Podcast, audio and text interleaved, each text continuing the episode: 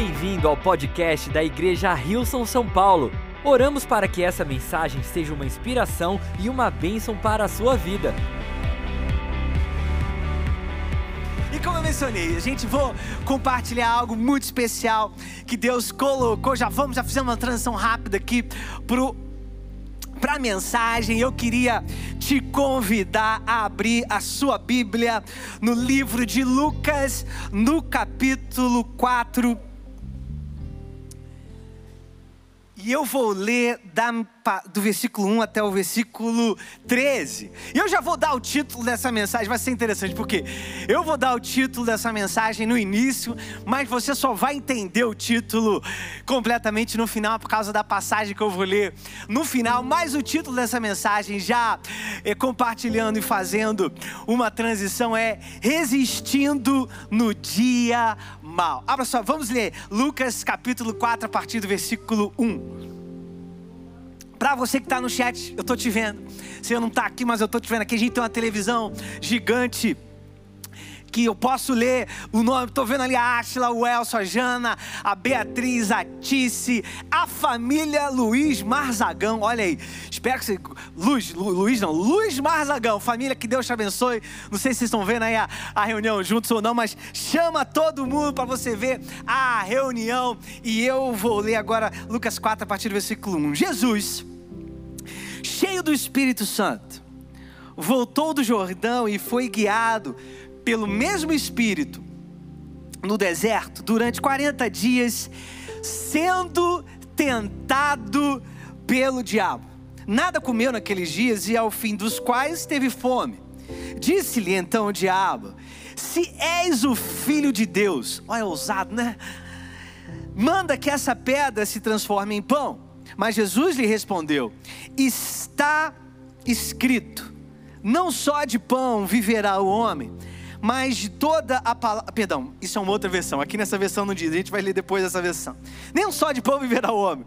E elevando-o, mostrou-lhe no momento todos os reinos do mundo. Disse-lhe o diabo: Dar-te-ei toda essa autoridade e a glória destes reinos, porque ela me foi entregue e a dou a quem quiser. Mentiroso, né? Portanto, se prostrado, perdão, portanto, se prostrado me adorares, toda será tua. Mas Jesus lhe respondeu: Está escrito: Ao Senhor teu Deus adorarás, e só a Ele darás culto. Então o levou a Jerusalém e o colocou sobre o pináculo do templo e disse: Se és o filho de Deus, atira-te daqui abaixo, porque está escrito: Aos seus anjos ordenará teu respeito que te guardem, e eles te susterão nas suas mãos para não tropeçares em alguma pedra. Respondeu-lhe Jesus: Dito está, não tentarás o Senhor teu Deus. Passadas que foram todas as, as tentações de toda sorte, apartou-se dele o diabo até momento oportuno. Queria te convidar a fechar os seus olhos, vamos orar ao Senhor. Jesus, eu te agradeço, eu te agradeço pela tua palavra, eu te agradeço porque nós podemos, nós temos a tua palavra e nós podemos, ao refletir, meditar na tua palavra, realmente ouvir a tua voz, entender a tua vontade para as nossas vidas, Pai. Eu oro para que nesse dia a tua palavra possa nos fortalecer, Pai. Fortalecer-nos a que a gente possa continuar enfrentando e lidando com tudo que tem acontecido, tanto ao nosso redor quanto no nosso interior, Pai. Eu oro para que o teu espírito possa falar profundamente com cada pessoa que está ouvindo essa mensagem. É a minha oração, Pai, me usa, me dá clareza para comunicar a tua mensagem de uma forma que as pessoas possam entender, que possam, que a tua vontade possa ser cumprida. É a minha oração em nome de Jesus. E todos juntos dizemos: que passagem absolutamente linda das Escrituras, onde a gente vê Jesus, ah, e o que eu amo nesse, no, no, no, início dessa, desse texto é que a gente vê o contexto que Jesus estava. Diz que Jesus estava cheio do Espírito Santo. Diz que ele tinha voltado do Jordão, que é onde ele tinha sido batizado. Jesus, quando ele foi batizado, a Bíblia descreve que abriu, o céu se abriu, veio uma voz do céu dizendo para ele: Esse é o meu filho amado que me dá muita alegria. Gente, tem momento mais poderoso. Jesus, cheio do Espírito Santo, ouvindo uma frase de afirmação direta do céu, onde todas as pessoas ouviram, sendo afirmado em público pela voz de Deus. Tem coisa mais poderosa do que isso. E é nesse contexto que ele é guiado pelo Espírito Santo, e eu amo que a versão disse, ele foi guiado pelo Espírito Santo no deserto.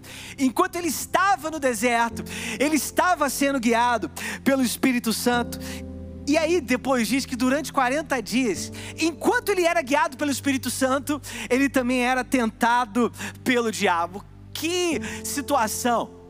Que situação interessante. Jesus, o Filho de Deus, cheio do Espírito Santo, depois de ser batizado e receber a afirmação do céu, a confirmação do céu sobre a vida dele, sendo guiado pelo Espírito Santo, é tentado pelo diabo. E isso é muito interessante que eu estava pensando, né? Se Jesus, o Filho de Deus, o diabo teve a ousadia, o abuso de tentar tentar ele. Imagina eu e você, simples, meros é, humanos, imortais. Né? Imagina o que talvez a, a forma como nós, talvez não devemos entender. Isso é importante.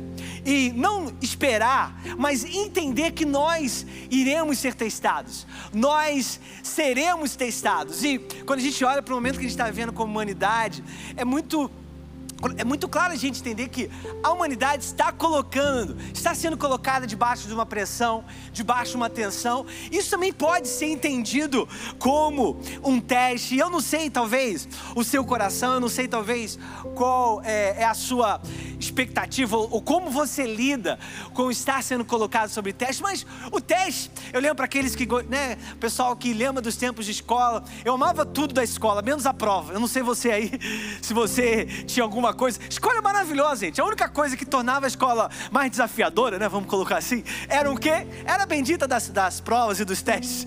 E se a gente olhar, tinha uma coisa que acontecia na escola que era ainda mais difícil de tudo que era, eu não sei se na sua escola tinha isso, mas lá onde, onde eu cresci tinha isso, que era o professor invent, tinha inventado um negócio chamava prova surpresa. Quem lembra disso? que era o dia que ele entrava na sala de aula e ele falava assim: hoje vai ter uma prova surpresa. Gente, eu queria levantar e ir embora. Prova surpresa? Não, não, não, não. Quem gosta de prova surpresa, gente? E não foi exatamente isso que aconteceu com Jesus. Jesus estava cheio do Espírito Santo, foi batizado. Jesus leva para ele, ele para o deserto, e não foi Jesus, mas foi o diabo que apareceu e falou: prova surpresa, Jesus. E o ponto é quando a gente olha para a prova, quando a gente olha para esse contexto de teste, é, como mencionei antes, a humanidade sendo é, testado. O teste, uma definição de teste é algo que serve para verificar ou testar a veracidade ou a qualidade de algo. Isso é muito interessante sobre o teste. Para a gente quebrar esse estigma que a gente tem sobre o teste, para a gente quebrar esse estigma que a gente tem sobre a prova surpresa. O que faz a gente, obviamente, não gostar do teste é, primeiro, ser submetido ao teste, como eu mencionei, ninguém gosta de fazer um teste. Mas sabe o que às vezes é pior do que ser submetido ao teste?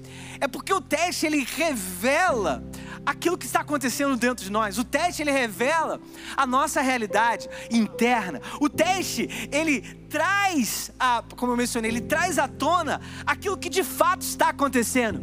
E quando Jesus ele foi submetido ao teste, Jesus não teve nenhum problema com isso porque Jesus passou no teste. E quando a gente olha para o nosso mundo hoje, quando a gente olha para a nossa vida hoje, quando a gente olha para aquilo que nós estamos enfrentando, será que a gente não está gostando, às vezes, da forma que a gente está lidando porque a gente está começando a ser revelado coisas internas dentro de nós. Talvez a gente tenha olhado e colocado, né, a, como um pouco do que a gente vai falar hoje. A gente começa, talvez, a, a colocar etiquetas e às vezes começa a olhar para fora. Mas o teste ele revela aquilo que está acontecendo dentro de nós. E quando a gente olha porque Jesus é, passou, pode não fazer sentido, como filho de Deus precisa ser testado, como que, é, ou porquê, isso às vezes é muito da nossa postura hoje, quando a gente olha para a nossa vida, quando a gente está sendo testado, os porquês, ou a gente fica tentando entender tudo, a gente fica tentando colocar nome em tudo, gente, a vida nunca foi sobre ser entendida, não sei se você ainda está tentando entender a vida, a vida não foi sobre ser entendida, a vida foi sobre a gente se deixar ser guiados pelo Espírito Espírito Santo no deserto, como Jesus foi. A vida foi sobre a gente entender que testes vão acontecer, situações onde nós vamos ser colocados à prova, situações onde a veracidade daquilo que está dentro de nós vai ser testada. Isso vai acontecer, a gente não tem como sair disso, a gente não tem como controlar certas coisas. Para aqueles que gostam do controle, eu não sei se você ainda está vivendo aquela, aquela fase que ainda está tentando controlar a vida, está tentando controlar os seus filhos, está tentando tentando controlar o seu marido ou sua mulher, está tentando controlar o mundo. Deixa eu dizer, a gente não vai conseguir, a gente não vai conseguir controlar, a gente não vai conseguir entender, a gente não vai conseguir ter todas as respostas, mas isso não significa que Deus não está nos guiando, que Deus não está conosco. A Bíblia falou, Jesus diz, como a gente leu no contexto da tentação de Jesus, que o Espírito estava com ele no deserto, guiando a ele, e é isso isso que nós, que o Espírito vai fazer conosco. O que eu amo que a Bíblia fala que depois de Jesus estar cheio do Espírito Santo, depois de Jesus ser batizado, depois de Jesus ser guiado pelo Espírito Santo no deserto, ele teve fome. Jesus, o Filho de Deus, eu amo que a Bíblia destacou que ele teve fome. Sabe por quê? Porque Jesus, o Filho de Deus, Jesus, sendo guiado pelo Espírito Santo, ele teve algo na humanidade dele que começou a falar mais alto. Eu não sei você como fica com fome, mas gente, parece que quando eu fico com fome eu me transformo em outra pessoa. Parece que não sei o que acontece, parece que meu cérebro muda, parece que acontece algum dos meus hormônios. Eu não sei você, mas eu quando fico com fome, você fala, ih rapaz, esse daí precisa de Jesus. E o que é interessante quando a gente olha esse contexto é que a gente vê que a humanidade de Jesus começou a gritar. A gente vê que a humanidade de Jesus, a condição humana de Jesus, talvez começou a falar com uma voz mais alta. E eu não sei, talvez, como você se sente quando você está sendo testado, quando você está sendo colocado debaixo de uma pressão, como todos nós estamos sendo colocados nesse momento como humanidade. Eu não sei qual a sua condição humana, quais são os seus pensamentos que começam a falar mais alto, quais são os seus sentimentos que começam a falar mais alto. E tá tudo bem porque nós somos humanos. Se Jesus, se a condição humana de Jesus começou a se levantar, por que, que a gente pode esperar ou quer esperar que quando a gente está sendo tentado, quando a gente está sendo provado, a nossa condição humana não comece a se levantar? Tudo bem, gente. Esses dias eu estava conversando com alguém e estava falando numa conversa pastoral, a pessoa, eu eu estou passando o ano mais desafiador da minha vida. Aí eu olhei para ele assim, eu falei, jura? Se com todo respeito, né? Eu falei, você, eu e o resto da humanidade inteira, e está tudo bem. Todos nós estamos passando por momentos onde a nossa humanidade, a nossa condição humana, ela começa a se despertar de forma diferente. Foi assim com Jesus, foi assim com a gente. E sabe o que acontece? Foi nesse momento que o diabo veio.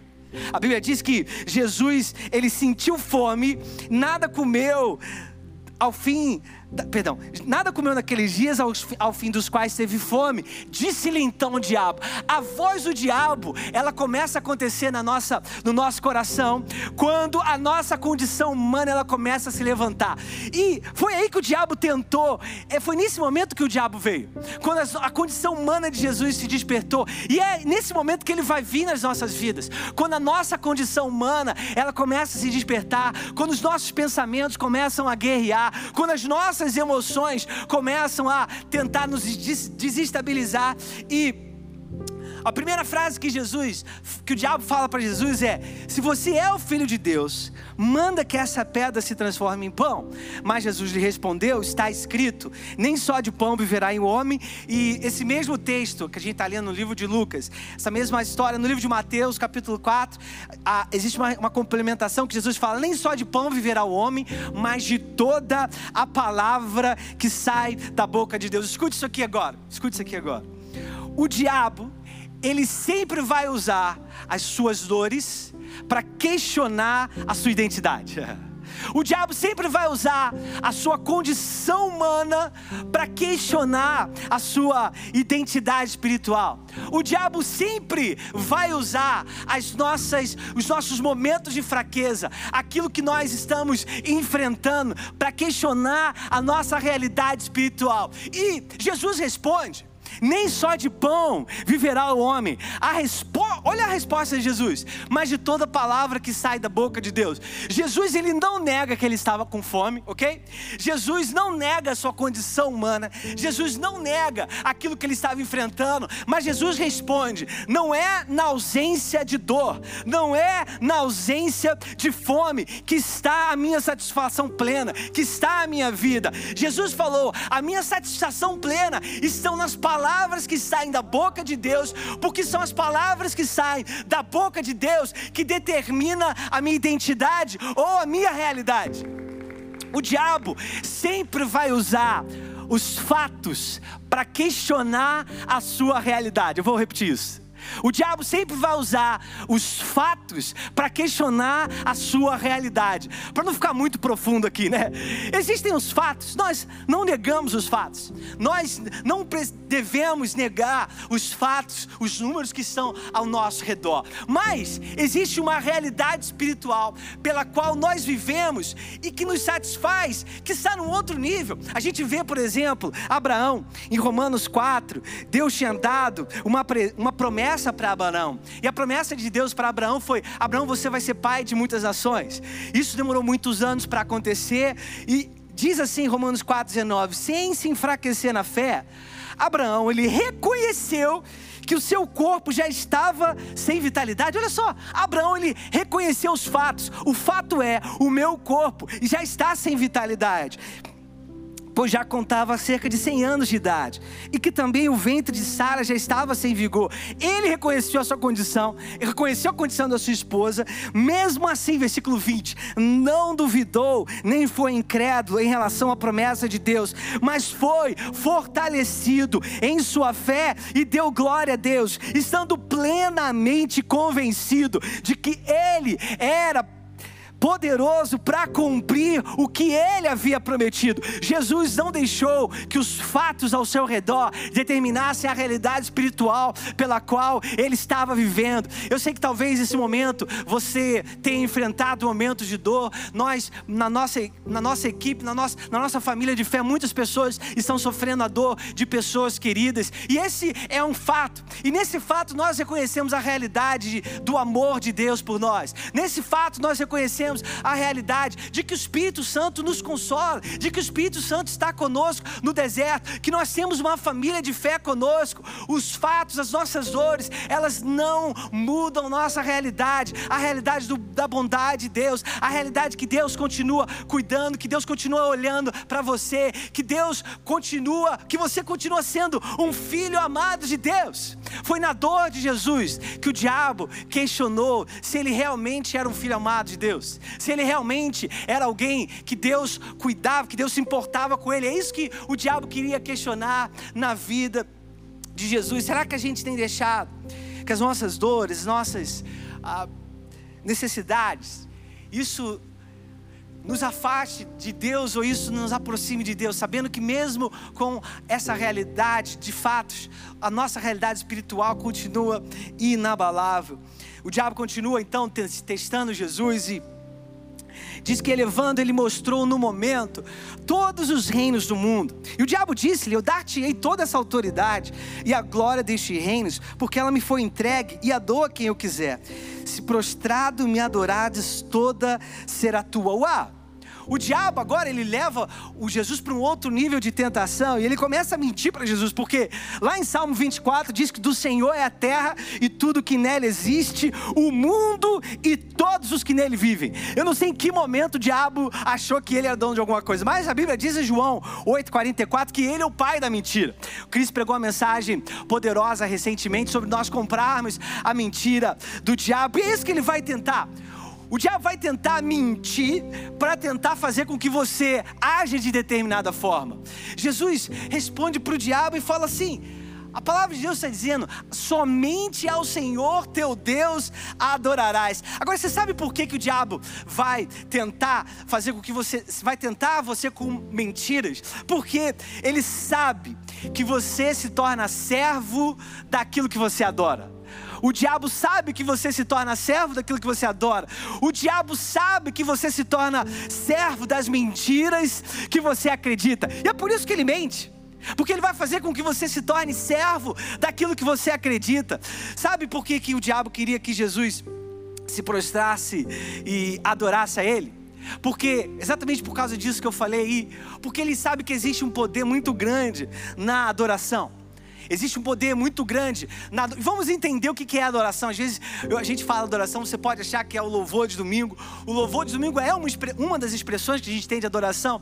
Mas adoração vem de, de uma palavra grega que chama você se render a alguma coisa ou você não oferecer nenhuma resistência àquilo que você está adorando. Então, adoração é quando você se rende aquilo. E por você se render aquilo, não oferecer resistência, você se torna servo daquilo. E é por isso que o diabo sempre vai mentir para tentar conquistar a sua adoração, porque você adora aquilo que você se rende a. Você adora você aquilo que você se prostra a. E quando a gente se prostra às mentiras do diabo, a gente se torna servo daquilo que a gente acredita. A minha pergunta é: quais são as mentiras que talvez o diabo ele tem contado talvez a gente tenha se rendido a elas. Quais são as mentiras que o diabo tem se contado? E por causa das mentiras que o diabo tem contado, a gente tem, você tem pensado talvez jogar a toalha, você tem se prostrado, você tem se rendido. Quais são as mentiras que o diabo nos conta, que nós acreditamos e consequentemente nos tornamos servos dela? Quais são as mentiras que você tem dado o seu coração?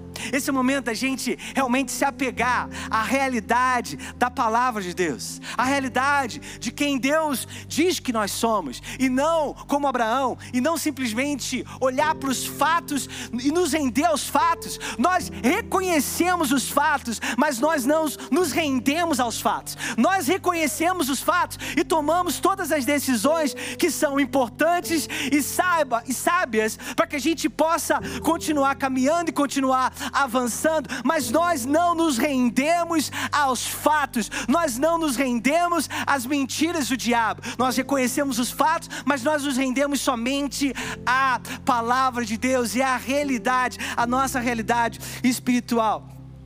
Na terceira tentação que o diabo ele tenta Jesus, ele coloca levou Jesus a Jerusalém e colocou sobre o pináculo do templo, que era o lugar mais alto de Jerusalém, e disse: Se você é filho de Deus, atira-te daqui abaixo porque está escrito: aos seus anjos ordenará e a teu, a teu respeito que te guarda, eles te susterão nas suas mãos para que, para que você não tropeces em alguma pedra. Uau! Aqui o diabo foi longe demais. Ele, olha o que, que o diabo fez ao invés, quando ele viu que ele tentou Jesus duas vezes e Jesus respondeu com a palavra de Deus, olha o que, que o diabo fez aqui. O diabo ele deturpou a palavra de Deus ele mudou o sentido do que Deus queria falar. Ele usou a palavra de Deus, que Jesus respondeu duas vezes contra aquilo, as mentiras que ele tinha colocado. Aí o diabo pegou exatamente a palavra de Deus da forma como estava escrito, mas ele criou uma mentira dentro da palavra de Deus. Olha que esperto, ele acha que era esperto, né? Mais que Jesus. Mas ele está debaixo dos nossos pés, como diz a palavra de Deus. Amém? E Jesus respondeu: Não tentarás o Senhor teu Deus, não tentarás o Senhor teu Deus. Passadas que foram as tentações de toda sorte, apartou-se dele o diabo até o momento oportuno. Deixa eu dizer, o terceiro ponto dessa mensagem é: o diabo, ele sempre vai levar você a questionar a Deus ao invés de se questionar. O diabo, ele estava tentando fazer com que Jesus é, testasse agora a Deus, mas o teste era com Jesus. O diabo estava tentando colocar, mudar o coração de Jesus para que ele começasse a questionar a Deus, ao invés de se questionar ou questionar o que estava certo no coração dele ou o que não estava certo no coração dele, na medida que ele estava passando debaixo daquele teste. E o diabo tentou apontar ele para questionar a Deus, e não é exatamente isso que ele faz com a gente. O diabo ele vai tentar questionar, fazer com que a gente pare de se questionar e comece a questionar a Deus. Por que Deus? Por que isso? Por que aquilo? E olha só a estratégia do diabo. O teste que a gente está passando, o teste que Jesus estava passando, não se tratava de Deus. Quem estava debaixo do teste era Jesus. O diabo tenta fazer com que Jesus, ao passar por um teste, questione a Deus. O diabo tentou fazer com que Jesus, ao ser provado, começasse a achar que aquilo se tratava de Deus sendo provado. Deixa eu te dizer, aquilo que nós passamos, os testes que nós passamos, os desafios que nós passamos, não se trata de Deus ser testado, se trata de nós sermos testados, se trata do nosso coração ser testado. E o, o diabo foi tão ousado ousado, tão ousado que ele escolheu logo o Salmo 91 para testar Jesus. E é muito interessante que se a gente é, lê o Salmo 91, para o momento que a gente está vivendo, é, para o momento que, de teste que Jesus estava passando, o diabo foi muito astuto em tentar, mas e o Salmo 91, sabe? Eu não sei se você já pensou, você que já conhece ou não o Salmo 91, eu não sei se a gente pode olhar para o momento que a gente está vivendo e talvez alguém pegou Covid na sua família, talvez você pegou Covid, talvez alguém faleceu por Covid. E a primeira coisa que você lembra é o Salmo 91. Foi exatamente isso que o diabo tentou fazer com Jesus. Salmo 91 diz que aquele que abriga no abrigo do Altíssimo e descansa à sombra do Todo-Poderoso, pode dizer ao Senhor: Tu és o meu refúgio e a minha fortaleza, o meu Deus em quem confio. Ele o livrará do laço do caçador e do veneno mortal. Ele o cobrirá com as suas penas e sob as suas asas você encontrará refúgio. A fidelidade dele será o seu escudo protetor. Você não temerá o pavor da noite, nem a flecha que voa de dia, nem a peste que se move sorrateira nas trevas, nem a praga que devasta ao meio-dia. Olha, Mil poderão cair ao seu lado, dez mil à sua direita, mas nada o atingirá. Você simplesmente olhará e verá o castigo dos ímpios. Se você fizer do seu Altíssimo o seu refúgio, nenhum mal o atingirá. Desgraça alguma chegará à sua tenda, porque aos seus anjos, a, a parte que o diabo usou, ele dará ordens ao seu respeito, para que o protejam em todos os seus caminhos. Com as mãos eles o segurarão, para que você não tropece em alguma pedra. Você pisará o leão e a cobra, pisoteará o leão forte forte a serpente, porque ele me ama, eu o resgatarei e eu o protegerei, pois conhece o meu nome. Ele clamará a mim e eu lhe darei resposta, e na adversidade eu estarei com ele.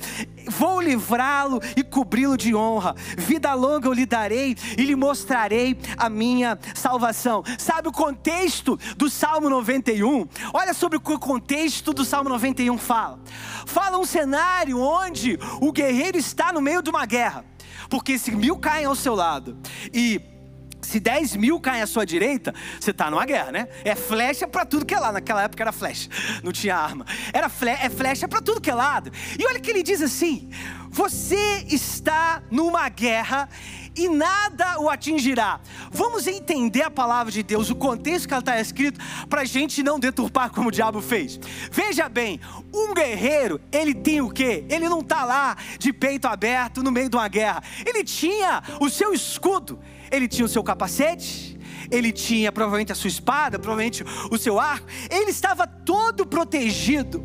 Quando o Salmo 91 fala que nada o atingirá, o que ele está dizendo é: nada vai atingir o seu coração. Esse é o contexto do Salmo, porque ele sabe que o guerreiro ele tem, ele tem escudo, ele tem capacete, e a Bíblia fala para gente em Efésios 6, no capítulo 12 e 13, porque a nossa luta que nós temos que lutar, ela é, não é contra a carne e o sangue, mas sim contra os principados, contra as potestades, contra os príncipes das trevas deste século, contra as hostes espirituais da maldade nos lugares celestiais. Portanto, tomai toda a armadura de Deus, a armadura que o salmista no Salmo 91 estava vestindo, para que possais resistir no dia mal e, havendo feito tudo, ficar firmes. Deixa eu te dizer uma coisa: foi assim que o salmista terminou o Salmo 91 91, vida longa eu lhe darei e lhe mostrarei a minha salvação. O contexto de salvação na Bíblia,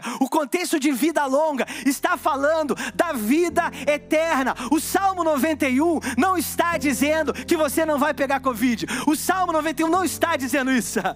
Ele está dizendo que a nossa realidade espiritual, ela não muda. Nós precisamos nos cuidar, fazer tudo aquilo que nós podemos fazer, mas mesmo que a dor chegue na nossa tenda, mesmo que a doença chegue na nossa tenda, o nosso Deus, porque Ele nos ama, um dia Ele vai nos resgatar, um dia Ele vai nos levar à Sua presença, Ele estará na adversidade com Ele. Se o Salmo 91 falasse sobre nós não temos adversidades, por que, que o Salmo terminaria com Deus, como se Deus estivesse nos dizendo que Ele estaria conosco na adversidade? Nós precisamos entender que, mesmo que a doença chegue, Deus protege o nosso coração, Deus protege a nossa alma. O que nós vivemos aqui não é o final, o que nós vivemos nessa terra é somente um grande tese para que a gente possa um dia chegar e viver eternamente com o nosso Senhor, aquele que nos resgatou, aquele que deu a sua vida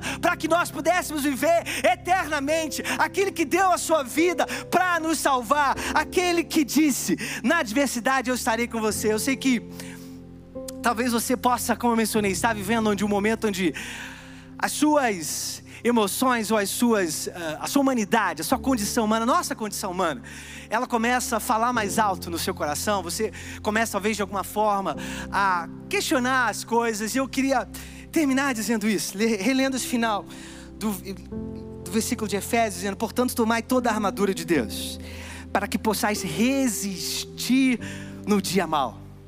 A armadura de Deus é a nossa salvação, é a nossa fé. Depois você pode ler esse capítulo. E havendo feito tudo, que você possa ficar firme. Eu amo essas três frases. Que você possa tomar a armadura de Deus, para que você possa resistir no dia mal, para que você possa ficar no final, resistir no dia mal, e havendo feito tudo, ficar, obrigado, ficar firmes. Tome toda a armadura de Deus e havendo feito tudo, Deus ainda colocou muitas coisas nas nossas mãos. Existem hoje muitas coisas nas nossas mãos. E que em tudo isso a gente possa ficar firme. Eu queria orar pela sua vida. Eu não sei, talvez, ah, aquilo que você está passando, como eu mencionei, talvez as suas dores, ou aquilo que está nas suas mãos, que você talvez está pensando em largar, havendo feito tudo.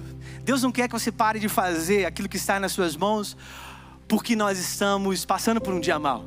Ele falou assim: que a gente possa tomar, resistir ao dia mal tomando a armadura de Deus. A gente não resiste ao dia mal simplesmente com a nossa humanidade. A gente precisa tomar a armadura de Deus, como Deus, Jesus falou, vivendo pela palavra que sai da boca de Deus. Eu queria orar, orar pela sua vida, talvez. É, esse momento, um momento de transição para a gente aqui, São Paulo, notícias novas, coisas novas acontecendo. Nesse momento, nós vamos tomar a armadura de Deus, resistir ao dia mal, fazer tudo, fazer tudo que está nas nossas mãos para ser feito com sabedoria, com clareza, com a responsabilidade. E a gente vai ficar firmes. Eu quero orar pela sua vida, para que no meio disso tudo você continue firme. E eu queria orar pela sua vida, pela sua família nesse momento. Pai, eu te agradeço. Eu te agradeço por cada pessoa conectada, por cada pessoa da nossa igreja. Pai, a gente sabe que a gente não consegue controlar mundo ao nosso redor, mesmo que a gente tente às vezes. A gente sabe que a gente não consegue entender, mesmo que a gente tente às vezes. A gente não consegue, Pai, nem limitar as tentações que chegam a nós, porque elas vão chegar como chegaram para ti, Jesus. Pai, mas a gente ora para que a tua palavra, Pai, que a palavra que sai da tua boca possa nos fortalecer, nos levantar, que a palavra que sai da tua boca possa realmente, Pai, nesse momento, fazer com que a gente olhe para as nossas realidades espirituais, não negando os fatos, não negando as circunstâncias, mas não vivendo por elas. Pai, nós declaramos, eu declaro sobre cada família da nossa igreja, que nós não vamos nos render, não vamos nos prostrar, nós não vamos adorar as mentiras do diabo, seja ela qual for nós queremos ouvir a tua voz. Pai, nós queremos ser, estar sensíveis para discernir a tua voz e também discernir a voz do diabo, para saber, aqui é o diabo que está falando. A gente quer estar sensível ao teu Espírito Santo para que tu possas nos guiar no deserto, Pai. Eu sei que às vezes a gente não queria passar pelo deserto. Se a gente pudesse pedir, a gente fala: Deus, me tira desse deserto. Por que você me trouxe para o deserto? Mas, Pai, o que a gente quer é ouvir a voz do Teu Espírito Santo no meio do deserto. É isso que eu oro por todas as famílias da nossa igreja, Pai. A gente sabe que isso vem de cada um ouvindo a tua voz, o Espírito Santo. É disso que se trata a nossa caminhada contigo. É disso que se trata a nossa salvação de um relacionamento individual contigo. Não é, eu, a gente não vive pelo relacionamento do pastor, a gente não vive pelo relacionamento do nosso cônjuge, a gente vive pelo nosso relacionamento individual. Eu peço, Pai, por uma revelação individual para cada pessoa da nossa igreja, Pai, do mais velho ao mais jovem, uma revelação da voz do Teu Espírito Santo, porque é ela que vai nos guiar no meio do deserto, Pai. Todos nós os nossos adolescentes que estão lidando com isso, as nossas crianças que também estão lidando com isso. Pai, a tua palavra diz: deixai vir a mim os pequeninos, porque dele é o reino dos céus. Pai, ora pelas crianças da nossa igreja, que no momento onde talvez eles tenham tão pouco habilidade humana para entender o que está acontecendo ao mundo ao redor, que eles sintam o seu Espírito Santo guiando eles, Pai, de uma forma especial, porque a tua palavra diz que nós não devemos deixar nenhuma criança, impedir nenhuma criança de irem a ti, Pai, então, ó para que as crianças da nossa igreja, nesse momento, também resistam ao dia mal, sendo guiados pelo Espírito Santo de uma forma que a gente não entende, mas tu sabes, Jesus. Tu foste aquele que abraçou as crianças quando elas correram para ti naquele dia que os discípulos queriam impedir elas, Pai. Pai, eu oro que nós possamos realmente, Pai, realmente ter uma clareza da tua palavra para nós, para como o diabo usou, tentou deturpar a tua palavra. Para a gente ora, que a gente tenha uma clareza, que a gente entenda a tua palavra, porque é a tua palavra que vai nos sustentar, Pai. Que a gente não tente a ti, Pai, nesse momento que a gente está vivendo, que a gente entenda que isso é sobre o nosso coração isso é sobre um teste para nós. E se a gente não tem gostado daquilo que a gente tem visto, seja na nossa vida, ou seja na nossa humanidade, que nós possamos entender que esse teste só está revelando quem nós somos como homens e que se a gente quer um mundo diferente, que nós possamos ser aqueles que vão liderar, que nós possamos ser aqueles que vão adorando a Ti, Pai reconhecendo quem tu és, levar o teu reino para todas essas pessoas, Pai, que talvez hoje ainda estão sem esperança. Essa é a nossa oração. Nós oramos em nome de Jesus e todos juntos dizemos amém. Obrigado por ouvir o podcast da Igreja Rilson São Paulo. Esperamos que você tenha sido desafiado e inspirado. Se gostaria de visitar nossas reuniões aos domingos, você pode encontrar mais informações no site wilson.com/são paulo.